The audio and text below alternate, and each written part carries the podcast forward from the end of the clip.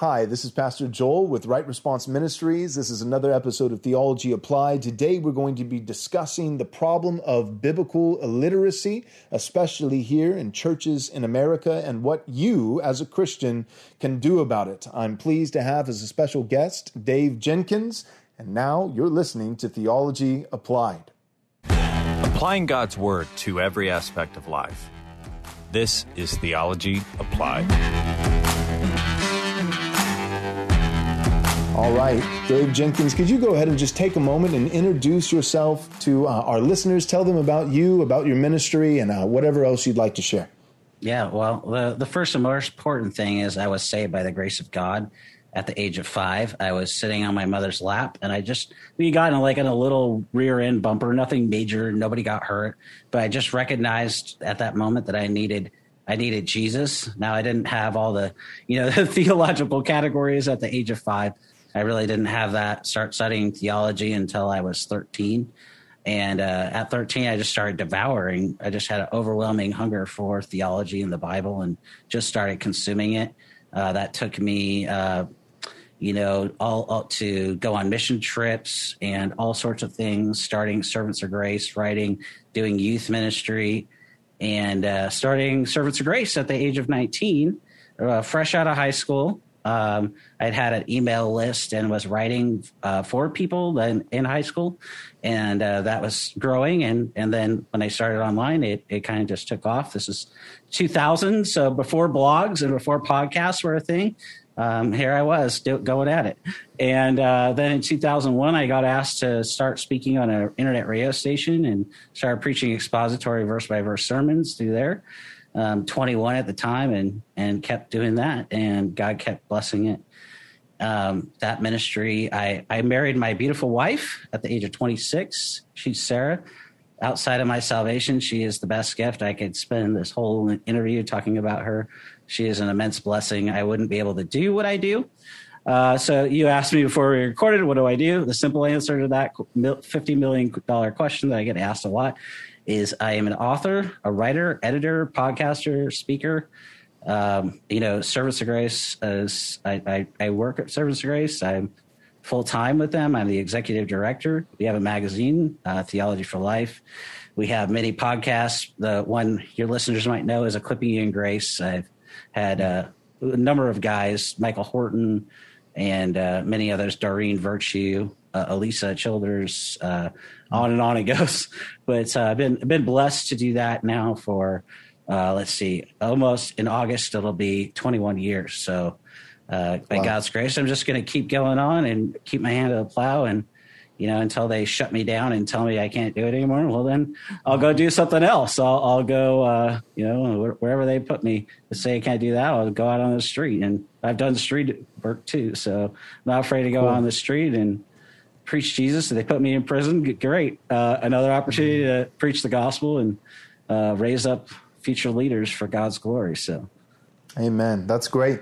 Uh, yeah, we we need uh, we need bold men who are willing to fight for the truth of the gospel. We also need bold men willing to fight for the truth of the gospel, and not necessarily in vocational ministry, uh, but in other fields, other vocations like starting a solid social media and tech platform that Christians can use that won't get shut down or kicked off of Amazon and Apple and everything else. So good luck with that. If there's any nerdy Christian guy listening to this podcast set your heart uh, to that task and get it done for us. We need somebody to come through. So, um, all that being said, let's go ahead and just hop right into our topic. Uh, thank you for coming on the show. Thanks for taking some time to introduce yourself. Again, the topic is biblical illiteracy, and I've got your book that you sent me.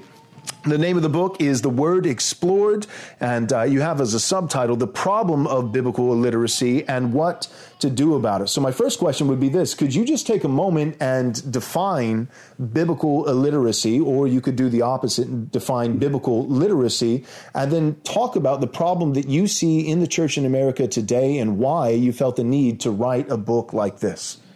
Yeah, yeah, great question. Well, first, first some stats, right? Um, how large is this problem? We're talking about biblical illiteracy. Um, now, George Barna uh, has dedicated his life to the to studying um, the and researching the trends in the church. His uh, research is eye opening about American Christianity. He says fewer than half of all adults can name the four Gospels. Uh, many, mm. many Christians cannot even identify two or three of the disciples. 60% of Americans cannot name five of the Ten Commandments. Uh, several further surveys believe 82% believe that God helps those who help themselves. Uh, 81% among born again Christians believe that the Bible teaches the primary purpose in life is to take care of one's family. People, 12% of adults believe that Joan of Arc was in the Bible. Wow.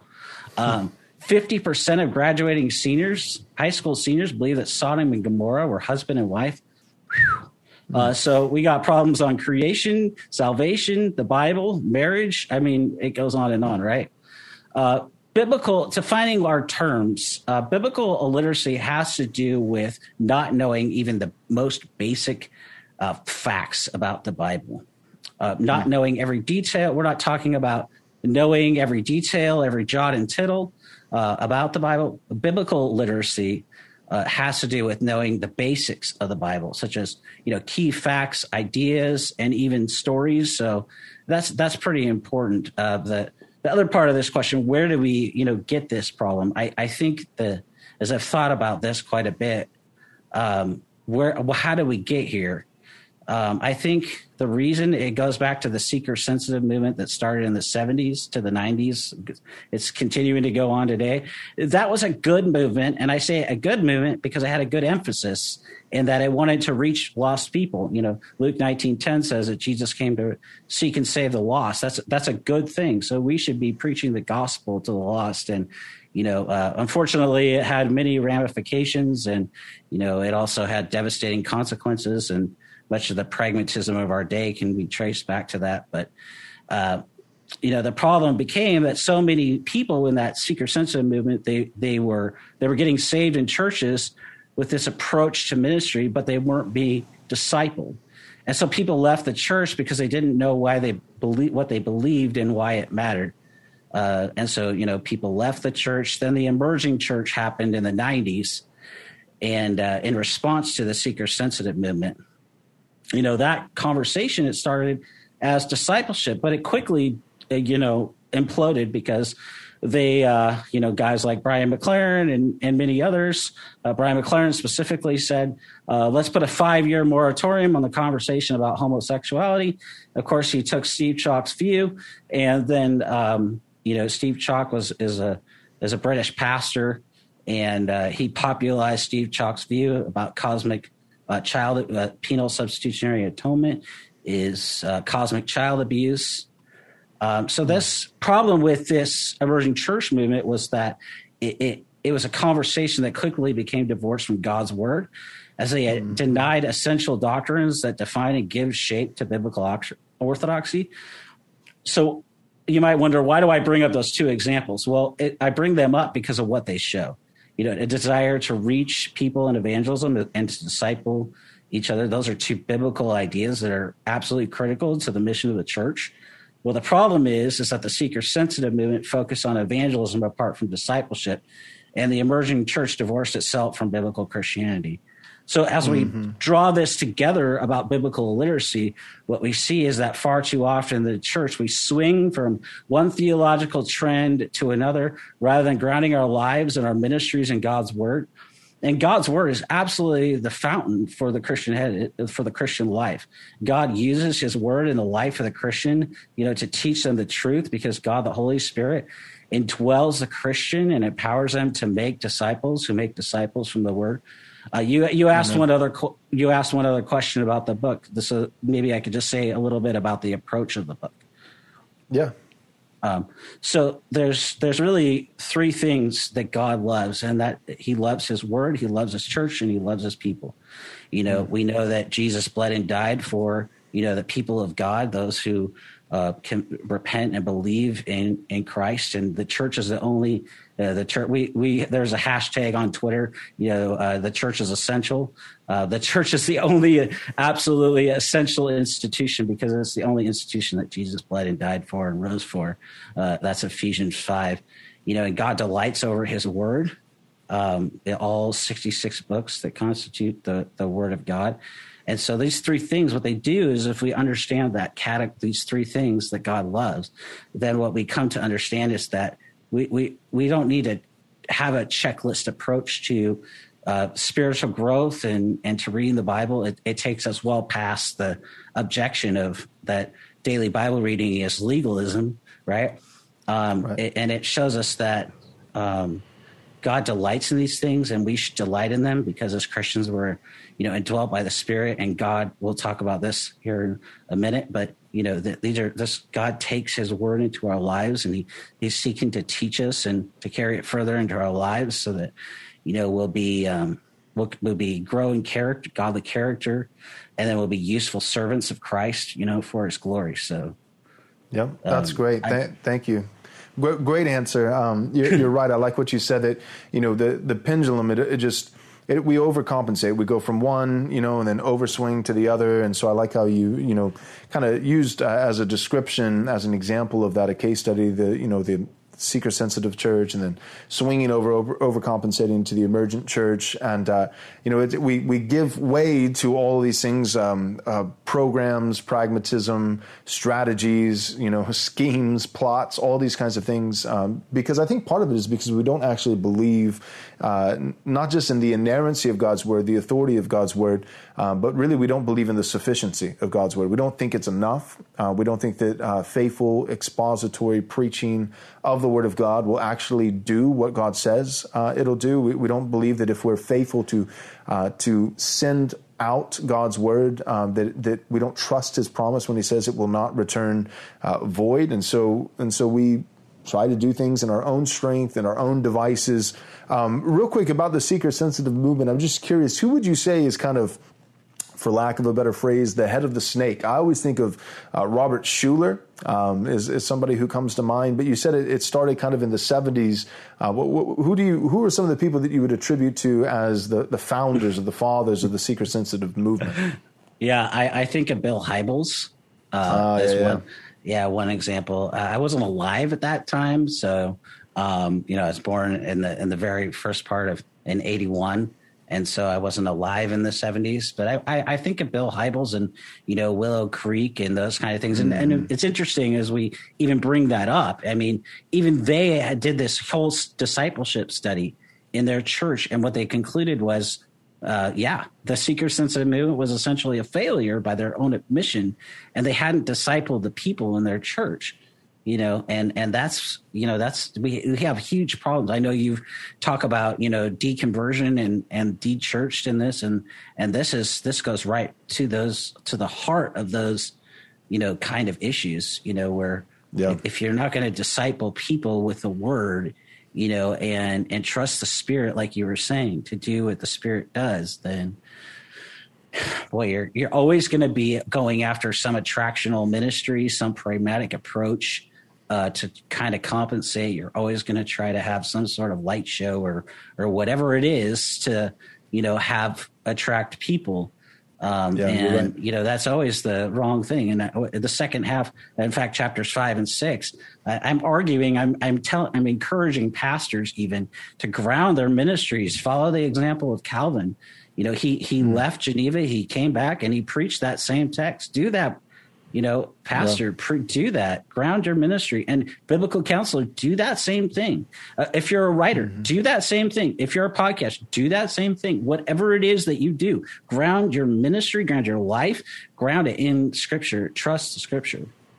Amen. Um, another thing that I, I couldn't help but think as you were uh, just talking about the, the problem of biblical illiteracy and how we maybe got off the rails with you know the seeker sensitive movement, the emergent church.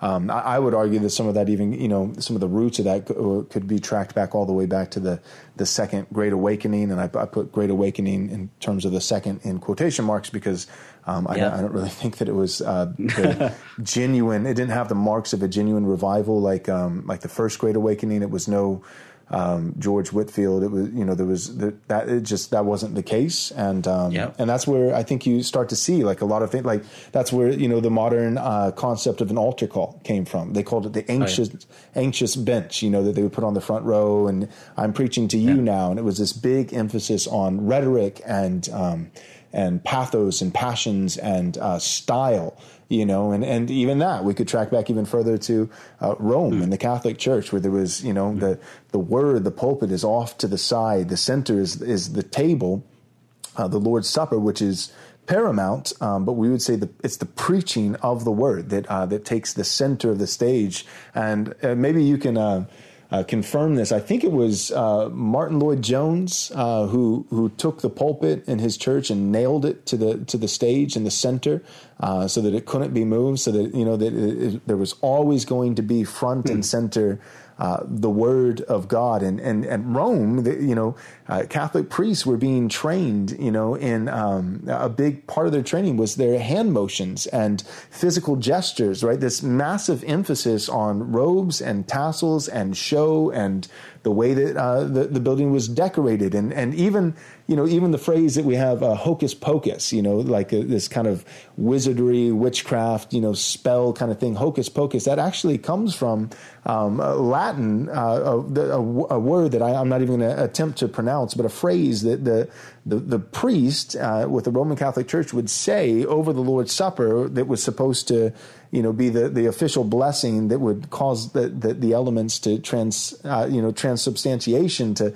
turn into the literal body of Christ and the literal um, blood of Christ, which we as Protestants would reject. And, but there was this phrase that the priest would use, and the people, that's where we get hocus pocus from. The, the people viewed it as, as like almost like they were going to, to be entertained. It was a magic show. It wasn't about, uh, the word exposited because most of the people didn't even speak Latin. You know, it wasn't even in their language. So it wasn't expositing the word so that people mm-hmm. can get the sense. I think of like Nehemiah, you know, um, and Ezra, you know, like uh, that, you know, they, they, uh, preach the law of God uh, so that uh, the people would get the sense. Um, and you're doing it in a whole other language that, that most of the common people uh, don't even speak. And you're emphasizing and putting more of your focus on hand gestures and, and what color, you know, tassels you have on your robe that day. And, and the people are walking out and talking about hocus pocus. They're not talking about Christ and Him crucified. And so, you know, so we, we have this kind of this modern, more recent, um,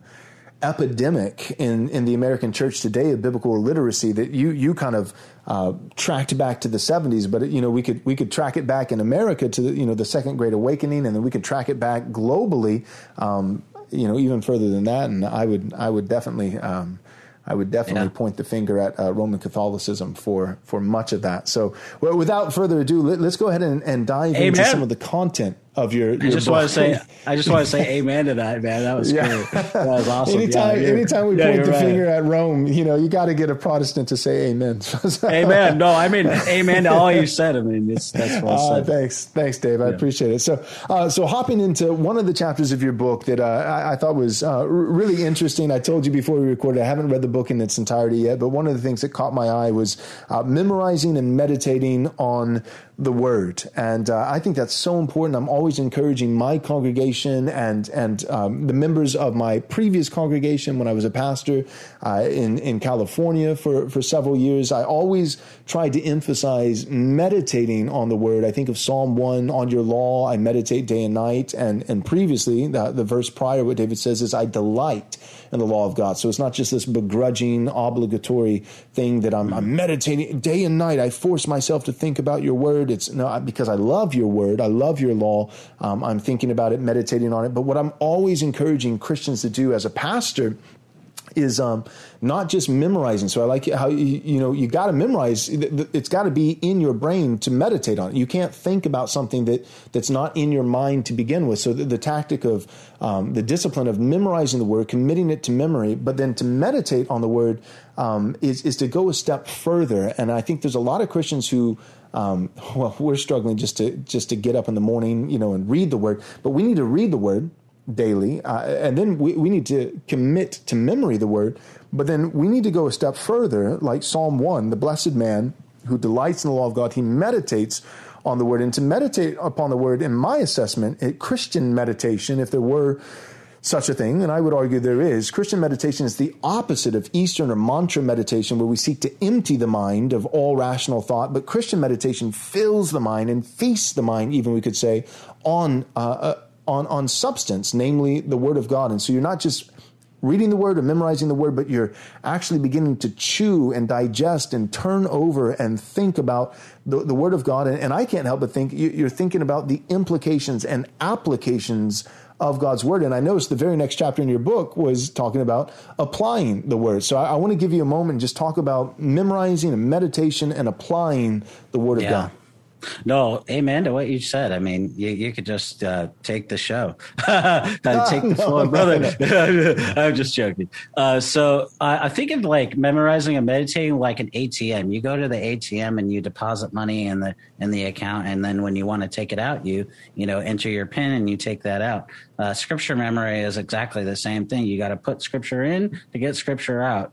You know, Jesus says in um, Luke six forty five that out of the abundance of the heart the mouth speaks, and so you have to input the scripture, and the Spirit takes the word, and so we're inputting scripture into our minds so scripture can come out. I, I'm even reminded just talking about that off the top of my head here about uh, what Charles Spurgeon said John Bunyan. If you cut him, you, mm. he'll bleed, bleed, and that's what we're kind of talking yeah. about. We're inputting scripture so that you know when we're faced with a temptation, when we're faced with whatever. Um, you know, even a season of prosperity, we should be quoting our scripture to ourselves, preaching the gospel uh, to ourselves uh, in in those from the Word, uh, not just preaching the gospel, but preaching the gospel from the Word. Just I always mm-hmm. add that a very important thing because you know we can get into a false pre preaching the wrong gospel of ourselves, and right. then we don't have any hope. And we know that right. the the gospel is in the Word. So just mm-hmm. kind of spelling that out. But you know, we even see you know Jesus memorizing scripture. You know, in Matthew four uh, one through eleven. You know, uh, in his encounter uh, with Satan there in the wilderness, and he quoted it accurately. You know, even Satan was misquoting scripture. Uh, so, mm. as Christians, we ought to memorize scripture so that it's available uh, for the Holy Spirit to use in our lives. Um, in the midst of uh, prosperity, seasons of, you know, that things seem to be going well. That's what I mean by prosperity. And th- uh, when seasons are hard, you know, or when you're facing temptation or a challenge, um, one of the best reasons for memorizing the scripture is that it fuels biblical meditation, which you so beautifully uh, just talked about. Thank you. And and when we memorize, you know, a verse of scripture, we can meditate on it any day, any time. Psalm one nineteen ninety seven says, "Oh, how I." love your law. It's my meditation all the day. So mm. biblical meditation it, it invites uh, Christians into the into the world of God and His Word. That's where real refreshment and joy begins. And the more we engage in biblical meditation, the more we'll see the Word giving off its heat uh, to us, illuminating its truth to us through the Spirit, whose Word provides insight and understanding, resulting in a passion uh, you know, for obedience to God by His grace. So, like you just said so well, biblical meditation isn't where we empty our minds or anything like that. It's where we fill our minds with God's right. truth and where our hearts and minds are inflamed with a passion for God. So.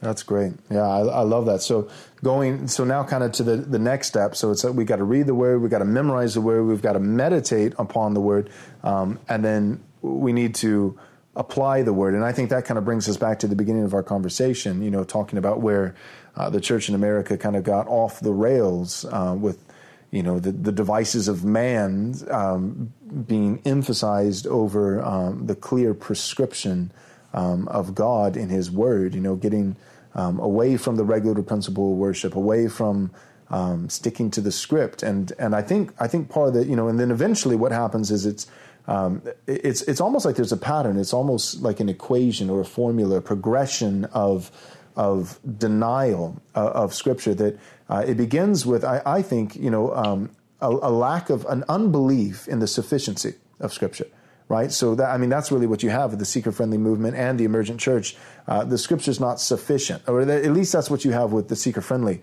movement. This, the the is not sufficient for what? For our main goal of seeking uh, the lost. The scripture can't do that. And so we've got to do something else. We've got to add something. We've got to emphasize something over here, and and and maybe take some of our focus away from the word. And then, but then what happens is you first and you may not even call it this, but, but it is in practice. You can tell by your actions and how much emphasis you're giving to programs and how much emphasis you're giving to, um, to style and these other things that are not word centric. Um, in your actions, you can tell this person, this, this group, this ministry, this pastor does not believe in the sufficiency of God's word.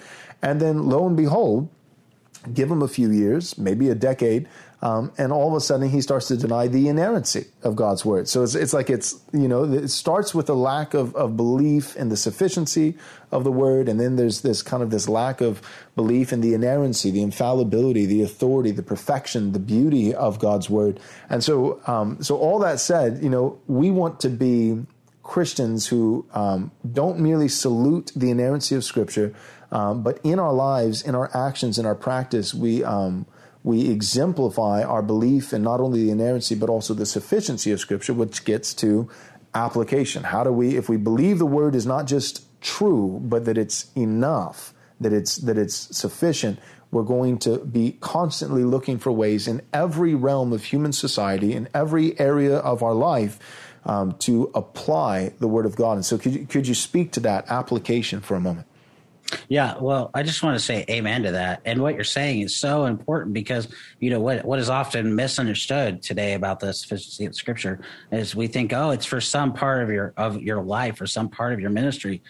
no, no, no. The sufficiency of Scripture is for every part of our life, for every phase right. of our life. It's it's for you know our life and godliness, and uh, that's that means it's for every everything in our in our lives you know, and uh, what you said is so good. Um, but to the question, you know, application, um, and here's a dirty word in American evangelicalism. I use dirty like this uh, in air quotes because it really shouldn't, but it's a matter of obedience to God. Mm-hmm. Um, you know, we we need to understand that the Holy Spirit desires to carry forth the word you you hear and study and memorize and meditate and apply. And and, and just one other thing, the, one of the things, the approach of the book is not just to, and you hit it so well earlier, is is not just how. This isn't really so much of a how book. There's tons of those out there. This is more of a why book why do mm. I read? Why do I memorize? Why do I meditate? Why do I study? Why do I apply? Why do I do the life? So I'm getting at the motivations. Um, so, I, and I think that's important uh, when we're talking about application um, for the things that you said. But uh, in James uh, 122 through 25, do you mind if I read that? Yeah, go for it. Yeah. Okay. But be doers of the word and not hearers only, deceiving yourselves. For if anyone is a hearer of the word and not a doer, he is like a man who looks uh, intently at his nat- natural face in a mirror. For he looks at himself and goes away and at once forgets uh, what he was like. But the one who looks into the perfect law, the law of liberty, and perseveres, being no hearer who forgets, but a doer who acts, he will be blessed in his doing. Now, we know that very basically that the Holy Spirit is at work in the life of the Christian to help them see and to know Jesus. In fact, Jesus says this in John 14, 26. He says, But the Helper, the Holy Spirit, whom the Father will send in my name, he will teach you all things and bring to your remembrance all that I have said.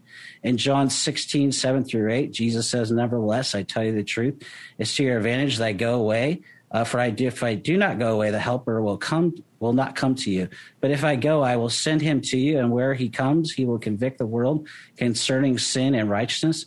So, according to our text, James 1:22, we might know the truth powerfully and personally. It can be plain as day, as you might see yourself in the mirror uh, as you're getting ready in the morning. But but James says if if the word's not being driven down deep into the soil bed of your heart, you, uh, we're like a man who looks in a mirror and then forgets immediately what we saw. Uh, when we do mm. that, we go away thinking, "Ah, I'm good. I, I might even sing the song "It Is Well with My Soul." But mm. the truth is, we've missed how the Word of God has eminent practical value for our lives. You know, James mm. is saying that believing the right things it should lead to practice. You know, faith should lead to actions. Those who are generally wise are those who show it through evidence. Uh, to those who know the right things and and don't do them, it's sin. James one uh, James four seventeen says. So in back to James 1 12, uh, 23 through 24, he he develops this in a meaningful and a powerful um, way. He's he's not saying, "Oh, just look at the word and then look away." Keep looking at the word. Let it show you your your faults um, that that it shows you. And James 124 says, For he looks at himself and goes away and at once forgets what he's like. That doesn't make sense to us, but that's what James is saying. He's saying when we look in the mirror of God's word, the Holy Spirit comes alongside and he brings it to bear in our lives. He brings conviction, mm-hmm. and that should result, uh, it results, excuse me, in conviction and confession of sin.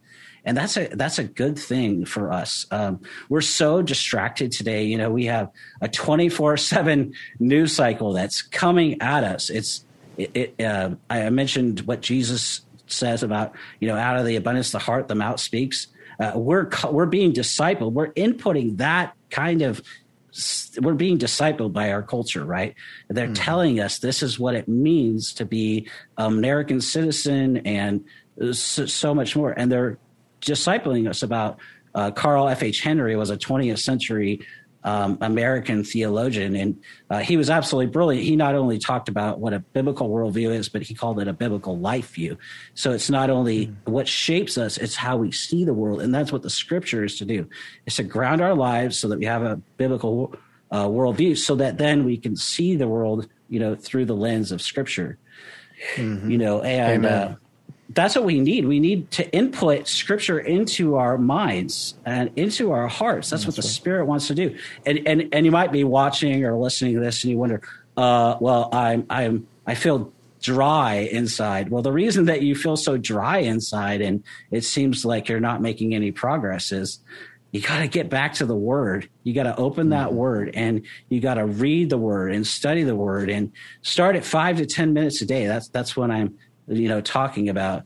Um, you know, but back to the application aspect. Uh, sorry, I got a little off of no, there. No, no, no, that's good. You, that's good. What do you let? What do you What do you say? What do you tell a you know a preacher? Hey, go preach. Uh, you know, you know he'll he'll preach. Um, mm-hmm. So in, in, I see that in you too, brother. It, you know, in, mm-hmm. you know, meditating on the word, your heart is warmed and purified by the grace of God. You know, it feels us like a car at a gas station, encouraging us into passionate action for the glory of God.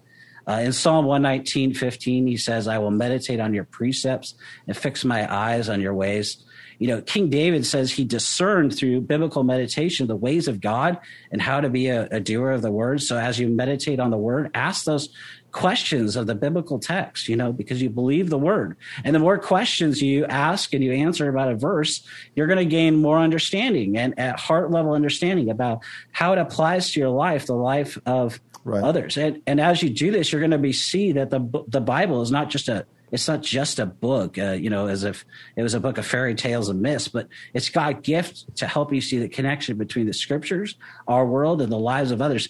And then you'll start to see what John Stott wrote about in, in Between Two Worlds, uh, that, that great book on preaching, or what Augustine of Hippo talked about in The City of God understanding that the kingdom of God is both here in the now and yet also in in the future you know, and, and the kingdom is here now because of the finished and sufficient work of Christ, you know, and through mm-hmm. local churches, God is building his, his kingdom through his people. And yet in the, the kingdom is yet future where he'll glorify the precious possession of his bride, the apple of his eye, you know, his mm-hmm. people. And then they'll be, you know, entirely clothed and like Jesus. So. Amen. Yeah. I, I can't help but think when it comes to, application of the Word of God and the sufficiency of the Word of God and, and meditating, you know, make you know making the the tree go down deep, right? I think the, the blessed man, again, Psalm chapter one, you know, blessed is the man who, you know, delights in the law of God meditates on it day and night. He's like a tree rooted by streams of water. Um, and, and I love how it says it bears fruit in season. Its leaves are always green, right? So it's kind of like an evergreen tree. So it's never, it's never lifeless. It's never uh, dying. It's never even threatened um, or, or close to death. So it's always vibrant um, verdant, um, healthy, alive, green, filled with life. Uh, but then it says, you know, it's it's it's by streams of water, meaning that it's not dependent um, uh, on on uh, precipitation, on on the rainfall. Right? If it's not raining, there's a stream nearby, and I can't help but think, you know, the stream is the word of God. And so the tree, the blessed man, he's like a tree, um, and he's not just gleaning life, spiritual life from his leaves and branches. Um, that he's drinking from the root. Uh, it's it's not just um, the the water that uh, and and the rain and then the weather that may be there and then may not be there, but the stream that's constant, that's always present. Um, and he's drinking deep, uh, deep down his roots. He's planted um, by the stream, by this water, and his leaves are always green. So he's he's not on dry. He's not on the verge of death. And yet, you know, the text goes on and says, and, and he bears his his fruit in season, meaning that even a, a spiritually mature, healthy Christian who's planted daily by streams of water in the Word, uh, reading the Word, memorizing the Word, meditating on the Word, and seeking to obey, be a doer of the Word. I love that you shared the text in James. He's applying the Word. Um, even in his obedience, there are seasons of fruitfulness. So a healthy tree doesn't bear fruit 365 days a year. And that doesn't mean that, that you know when it's out of season that it's dead. Uh, no, it could still be uh, vibrant and lively, but but even good trees, healthy trees, um, bear fruit in season. And so, you know, so all that. So we want to be healthy trees. We want to be the blessed man who's delighting in the law of God, meditating on the law of God, applying the law of God, uh, living it out. And I can't help but think at, at times that, um, you know, some of it I think comes from this this notion that I, I I I think it's appropriate to use this word. I hate this notion. I really do hate it in the biblical sense. Um, and I think by God's grace, uh, hopefully it's a righteous indignation, a righteous hatred. But uh, Jesus is Lord of my heart. I hate that. Um, no, J- Jesus is just, he's just, King Jesus is just not content with, with the, the sovereign domain and boundaries of your precious little heart. Uh, Jesus, He's Lord of all. And I think part of the problem is we've somehow taken this massive collection of 66 books, uh, you know, a couple thousand pages, depending what translation you have and size print, but it's a large book, this Bible that we have, and we've relegated it. We've quarantined the, the, mm.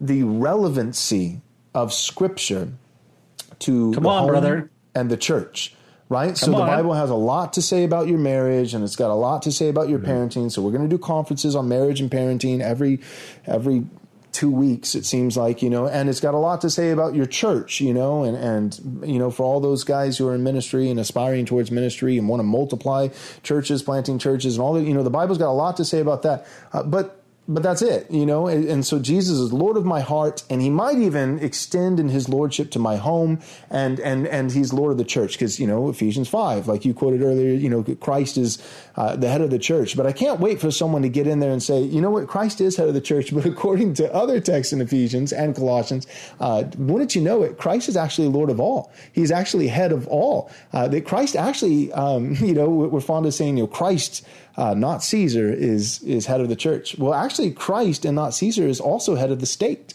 Uh, mm. According to Romans 13, the state, the civil magistrate, is God's deacon. He works for God.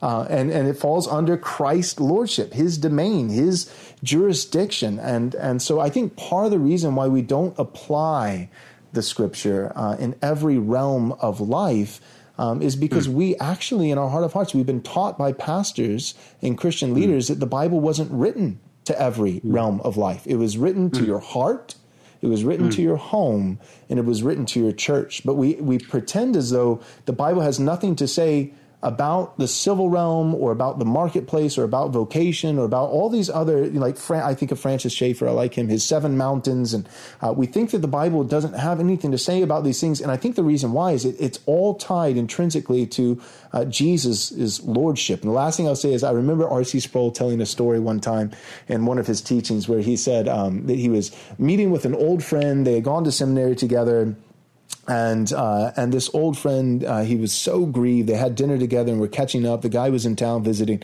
and he said, "You know, I don't believe um, in the inerrancy of Scripture anymore. I just got to come clean. I got to tell you, RC. I know that you're big on inerrancy, and I know it's going to disappoint you. Uh, I don't believe in the inerrancy of Scripture. I don't believe that the Bible is the infallible, authoritative Word of God. Uh, but don't worry, RC. Uh, you'll be pleased to hear this. Um, I still believe that Jesus." Is the Son of God. Jesus is Lord. There's one thing I'll never let go of. Jesus is Lord.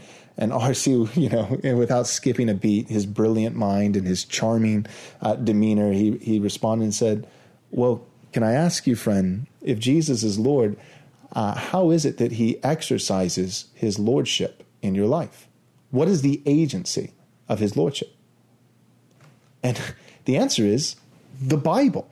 And so I think my point is when we limit the relevancy of scripture and we say scripture doesn't really speak to blank this area or that what we're actually doing is we're, we're relegating we're confining quarantining the lordship of jesus because the mm. scripture is the agency of christ's lordship That that's the the big issue. So it's uh, Christ's lordship. How far does it go? Right, like Simba and Mufasa standing, you know, on on Pride Pride Rock, you know, and what what about that dark shadowy place? There is no dark shadowy place. When when Christ yeah. is standing here, he's like all of it.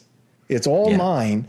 And and yeah. as well, and how? What is the agency that you extend your dominion, that you speak and exercise your lordship over all these things? My word, my word claims it all, speaks to it all, it's relevant to it all, it applies to it all. And oh, if we could get Christians to stop saying, and more importantly, to stop believing, Jesus yeah. is the Lord of my precious little heart. Um, no, Jesus is Lord of all. And because he's Lord of all, his word speaks to all. what, what, would you, would you agree with that? No, brother, I, I agree. And, and just kind of taking your point another in, in another kind of in, the, in, a similar vein, you know, the, we we have a big problem today in the church because we're telling pastors and seminarians to care about only mostly about your your witness. And now our witness right. is important, but where does the Bible start? We've forgotten that. Like to your point, it starts with our character and then mm. you know our witness our character and our witness are not you know i'm not separating them. They're they're held in tension in the bible. And and just to the point it, you have we have to have mature if we want mature disciples in our church we have to teach them how to be get in the word to to feed on the word to to delight in the word. And and uh, then they'll be I, I, think every christian because they're indwelt by the spirit if they're born again uh, they desire to be useful to christ. But we have mm-hmm. to stop talking first about our witness and first about our character, and then we can help them to be useful because they'll be godly.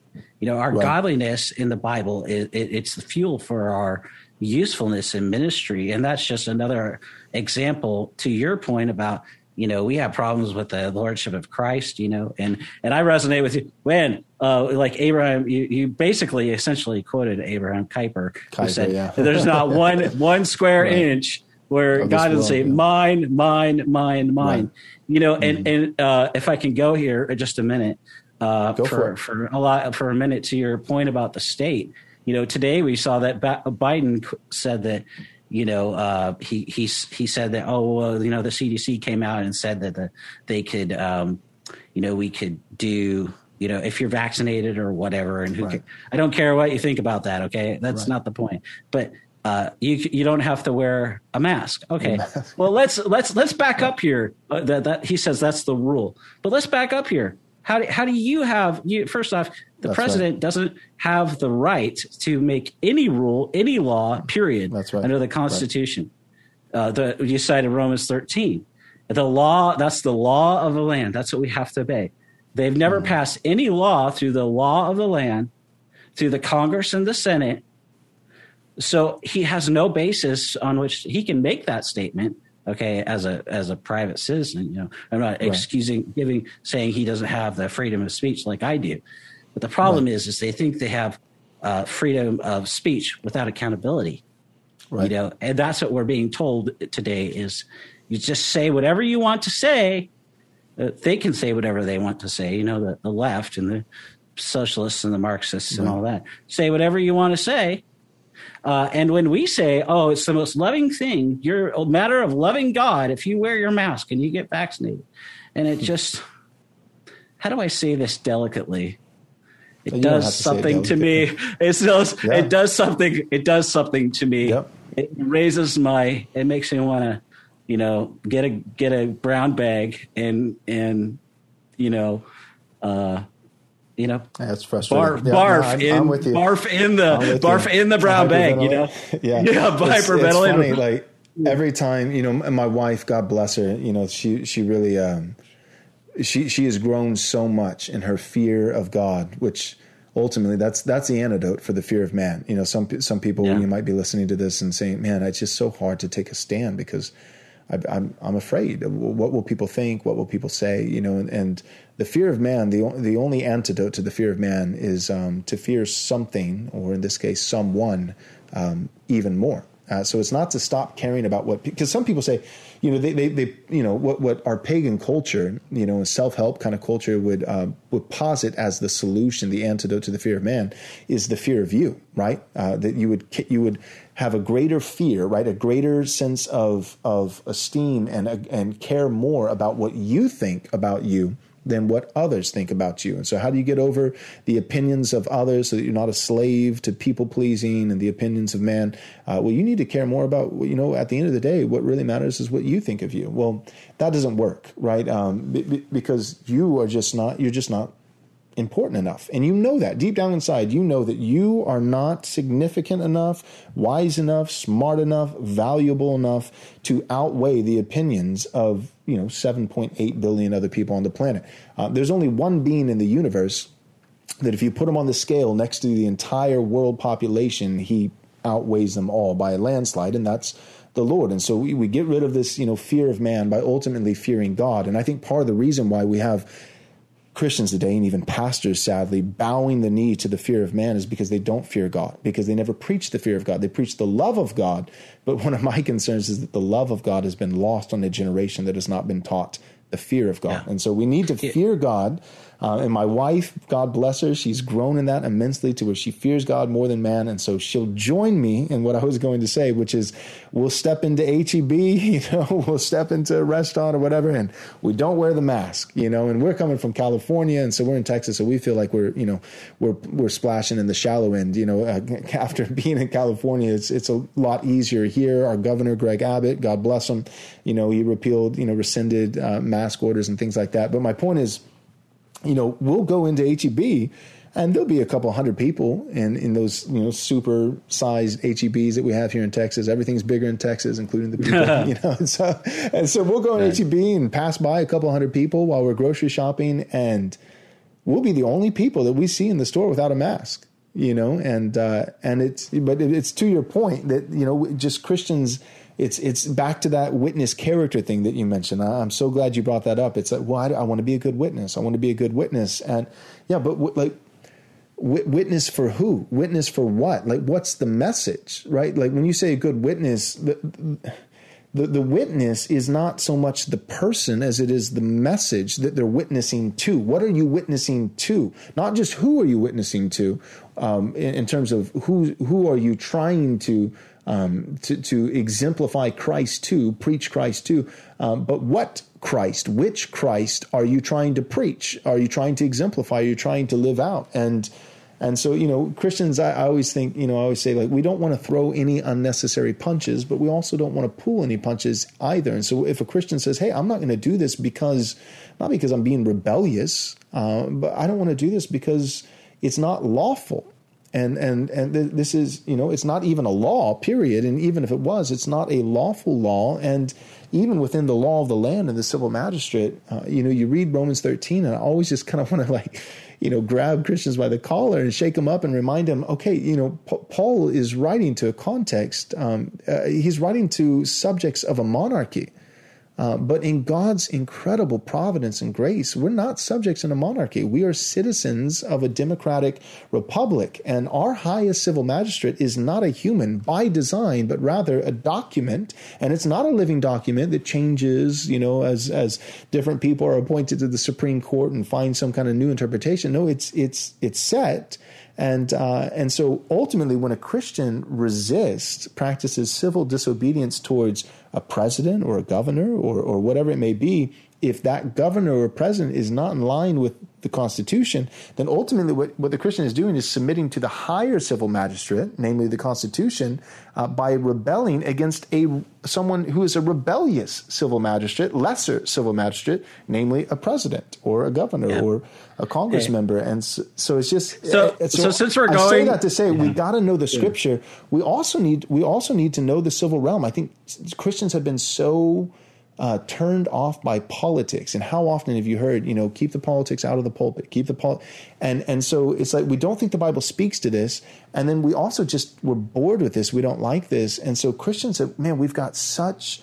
Uh, just we're sitting on a treasure trove of, of the scripture and all that it says, especially in the civil realm right now. And man, if there was ever a time, 2020, 2021, and it's like we're impotent You, you know, it's like we, we're sitting on on on this mountain of resources. And and we think the scripture has nothing to say. We think that christ you know doesn't he's not really head of the state and doesn't care to be head of the state and doesn't you know and and i'm not speaking of a theocracy but i'm, I'm just saying like i want america to be christian right? And what i mean by that is is not like israel old testament israel one to one ratio but i i what are we doing in the Great Commission? We're trying to make disciples, disciple the nations. I want America to love Jesus. And if people in America love Jesus, some of those people are going to run for political office. And if they run for, then we're going to have Christian, you know, legislators. And so then what should they re- legislate? Things that honor God's word, you know, and you can call that whatever you want to call it. I don't think it's nationalism, but I, you know, I'm, I'm a Christian and I'm a, I'm a patriot. And so I, I want that kind of nation. So yeah, anyways. I mean, it, it, it's so it's such a good point because you know if every square inch belongs to Christ, then every vocation belongs to Christ. Right. And we spend most of our lives doing that work, whatever that work is, and it has. Um, you know, it has dignity and value. It benefits society. You know, people say today uh, Christians are anti-intellectual, right? mm-hmm. but Christians started the first hospitals. That's right. Uh, we started the first education institutions, and on and on we go. And mm-hmm. just to just to your point, if if we're going to vote out Trump, just just to use that example, you know, uh, according to what we've said, Biden should be impeached. Now we know that he won't, but and right. that's that's a travesty. Uh, it really mm-hmm. is. But we have to we have to be willing to stand up, and we have to be willing to say, as Christians, okay, what does Romans 13 actually said to our discussion here? It's talking about obeying the law of the land. And the law mm. of the land is the Constitution and the Bill of Rights in America. Mm. It's not what the president, whatever the president in his executive order uh, floating out in the wind says. It's it's just not. So we have yeah. to stand, or or some health mandate or whatever. Right. We have to stand up and know that we stand on the Constitution and the Bill of Rights.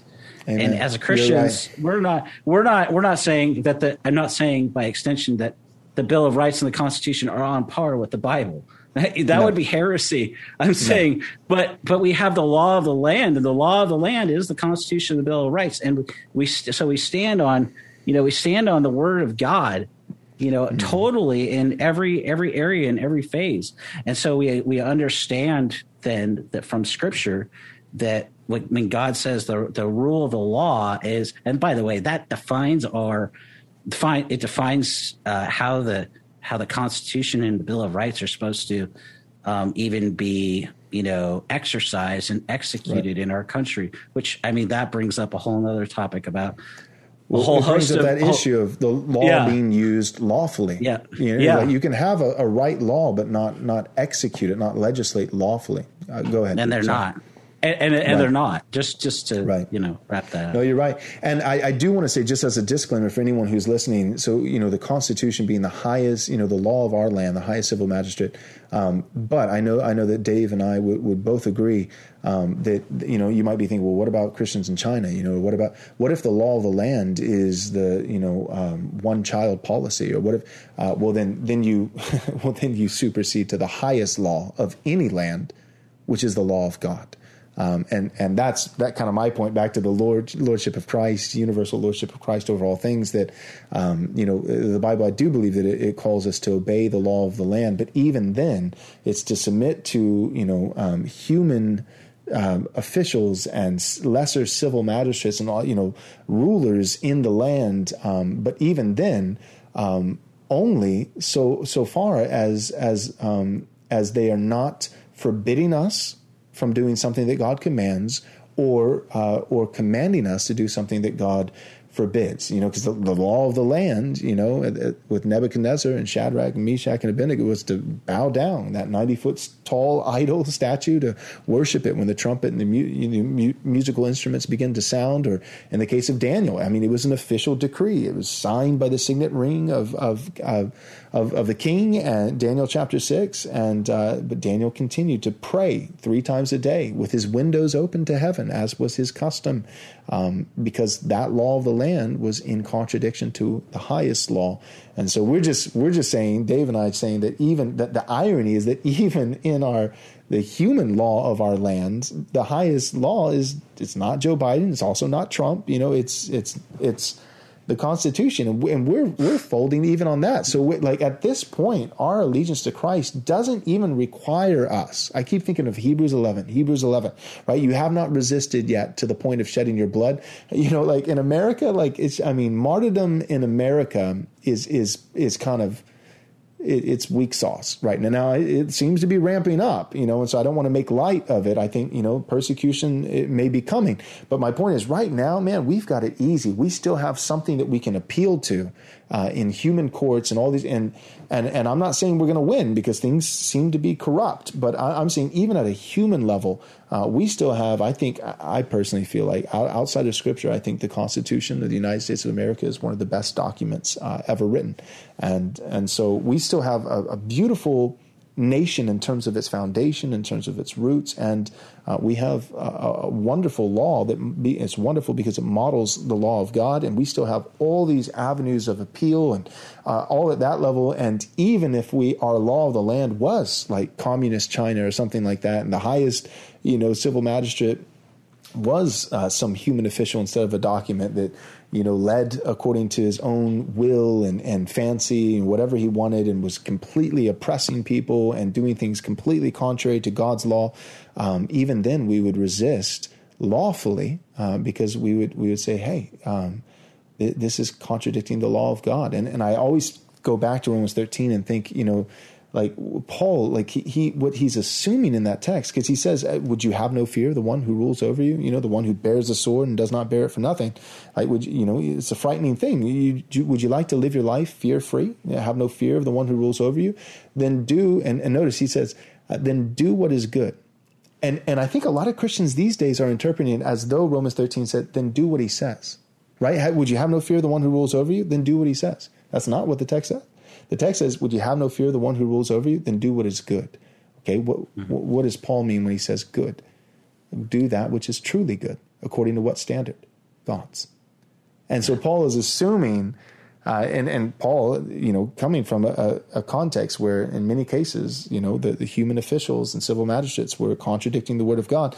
But he's even saying in his context um, that if you follow, if you do that which is good, um, then in many cases, um, it'll go well for you. Because even pagans and even God hating civil magistrates um, can't help but borrow from the Christian worldview because it's the only thing that works, you know. Mm. Uh, and and when Christians, you know, I mean, what are the values and the virtues of of Christians? Like we're hardworking, we want to be honest and have integrity, we want to uh, love our neighbor as we love ourselves, and, and, count others as more significant than ourselves. You know, you know what I mean. And so just uh, so, so even if you have a, an unregenerate, pagan, God-hating civil magistrate, even if that's the case, uh, if you do what is good, not just what he thinks is good, the civil magistrate, or what he says, but what God says is good, um, even in places like communist China, um, there are many times where things will go well for you, um, and then there are other times, of course, where where you will be persecuted, and obedience to God will mean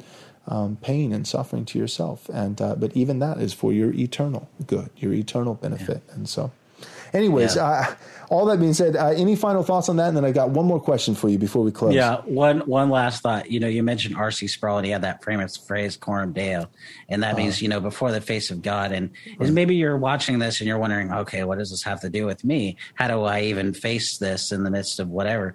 You need to understand that all of your life is before the face of God. He He not mm. only sees you, He knows you because of Christ. He He comes after you. He seeks you. Uh, if you're a Christian, He knows your thoughts. He knows the length of your days. He knows everything about you from the top of your head to the bottom of, your of your toes and everything in between your cells, your DNA, and everything. That might be that's like a pretty scary thought, but actually it's the most comforting thing because this is your sovereign God. He's the one who, you know, by the Holy Spirit, He indwells you and He empowers you to this end. You're, you're not an enemy, dear Christian, of, of God. You're a friend of God and and this thought should should steel your resolve that you are his and he is yours. So no hmm. matter what that they do to you no matter if they come for your house or your job or whatever or your social media and shut you down uh, g- good. Uh, i'm still belong to god no matter what. Right. like i said at the beginning uh, if they come and take away uh, my laptop and my everything or my house or whatever and uh, that great. Uh, send me to prison great Uh, they can't kill me. They can kill me, but guess where that takes me? I go immediately into the mm-hmm. presence of God because I belong to right. Christ. And and right. so let that thought actually, as we close, put a wrap on this conversation. Let that thought actually encourage your heart right now, and and steel your resolve to uh, stand up to speak without being afraid, and with un- being unashamed of, of Christ, uh, who has you know won the won the day, won your heart. He's going to win the last day, um, and Amen. you know Satan's a liar, and Christ will triumph. So.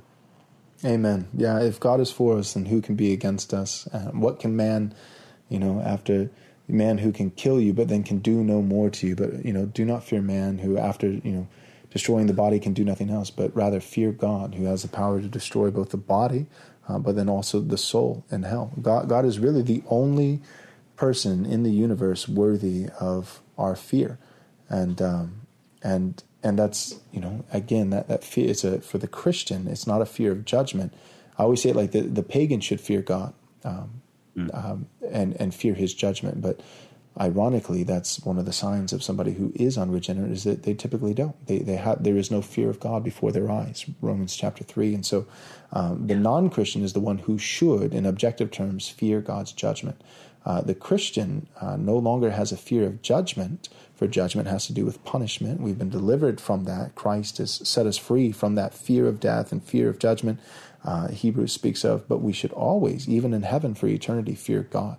Uh, there's a difference in fearing God's judgment versus fearing God Himself. And so we have a reverence and awe for God um, as the creator in heaven of earth. And uh, unfortunately, uh, we just, I think we have a lot of Christians who are, are living, all of us, and we all f- fall prey to this, including myself at times, but um, we often act as though man, we attribute far more esteem and far more power and importance and significance to, to people than, than we really should. Um, and I think part of it is because people really can kill us in this life. Jesus says that man can kill you, but after that can do no more.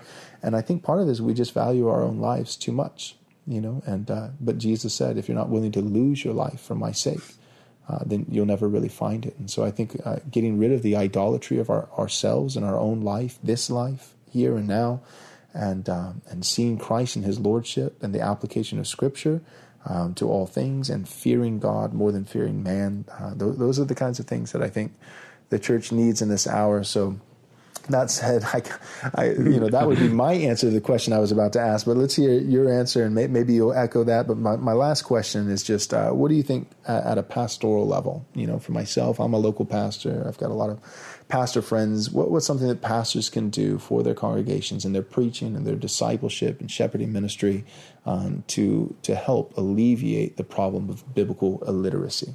Yeah, there's there's six things I have. I'll just run through them, and then if you want me to elaborate on any of those, I will. Okay, so good. Okay. Uh, so yeah. first thing, provide opportunities for small groups centered on the Word, prayer, and fellowship. Second, uh, provide opportunities and a time for people to ask questions and encourage people in your local church to ask questions. Third, preach expository sermons where the point of the sermon is the point of the text and mm-hmm. point people responsibility from that text to Jesus. Fourth, encourage biblical counseling and training in your local church and get people that are, you know, interested in that certified uh, through the Association of Biblical Counselors, also known as ACBC. Uh, fifth, yep. encourage personal daily Bible reading. Provide classes on the importance of personal daily Bible reading, study, meditation, memorizing uh, scripture application. Provide classes and teaching on the importance of doing life with one another and how to listen to a sermon. Uh, six, and lastly, encourage uh, the reading of solid Christian resources from the pulpit. Uh, and that one I think is so important because, you know, we, we just t- said that the pulpit should be central. Uh, there's actually a chapter in my book where I make that case that we need to have the pulpit be central. Uh, and so, if that's the case, then the pastor from the pulpit commending resources is absolutely critical because um, mm-hmm. Uh, it sets the tone and for the whole church on on what they value and, and so many so much more. So there's there's a lot. Great that, answer. Yeah, yeah no, that, could, that's great. And if we had more time, I would ask you to elaborate. But I think just an overview of those six things super helpful. That's a great answer. And may, maybe one of these days I'll have you back on to talk about, uh, especially what you, have mentioned a few times throughout our, our episode today. But uh, uh, just biblical counseling. I, you know, there are many Christians I think who like, well, I, yeah, I go to counseling for this, I go to counseling for that, and I always, you know, who, who's your counselor? And oh, don't worry, pastor, it's a Christian counselor. And I'm like, uh oh, there's uh, sadly there, there's a dynamic difference between a Christian counselor and a biblical counselor. It actually changes the the dynamic of how you counsel. And some Christian counselors could be great, you know, they could be functioning as biblical counselors, but uh, sadly, there are many um, who are Christian counselors, and all that actually means is that they themselves are a professing Christian who counsels in the way that Freud or anybody other pagan would, you know. So they're Christians giving pagan counsel, right? You know, Christian counselor. But a biblical counselor is, especially if they've been certified, like you said, um, then then you can count on them to be someone who is a Christian giving Christian counsel, not just a Christian counselor, but a Christian counselor giving Christian counsel, um, aka a biblical counselor. So maybe we could talk about that sometime in the future. But uh, I'll, I'll, give you the final word. Anything you want to leave our, our listeners with? Yeah, I just want to say, you know, you might be listening and wondering, what do I do with all this? And in the book, I'm just trying to, I'm trying to get you to delight in the God who's given us a book and in the 66 books that constitute the Word of God. And I'm, my encouragement is, is, is as you read the book, if you get it, uh, open your Bible. There's over 110 Bible verses in a 110 page book. So there's, uh, you know, there you go. For every page, there's at least one scripture or more. Uh, read it along. Open your Bible. That's you know in Acts seventeen eleven. The Berean uh, Paul commended the Bereans for you know studying the scriptures, searching to see if what he said was from the Bible. So I'm doing the same thing. Um, in Thessalonians, uh, you know the Thessalonians were commended by Paul for how they received the word. So that's what I would just commend to you. Be a Berean, get in the word, study it, um, read it, delight in it.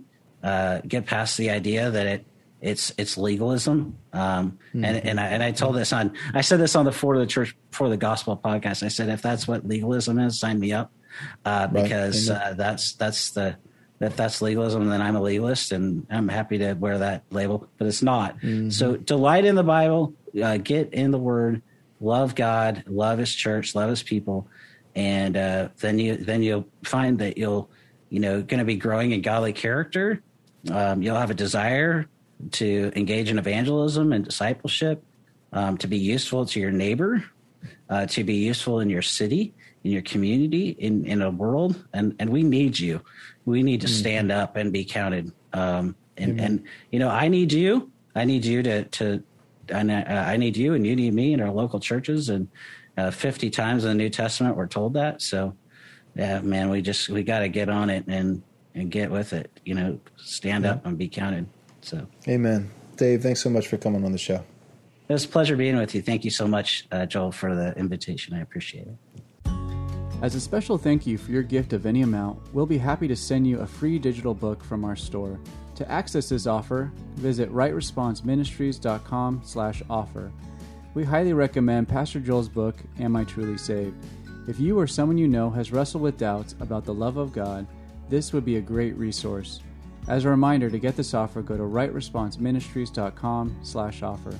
And thank you for your generous support.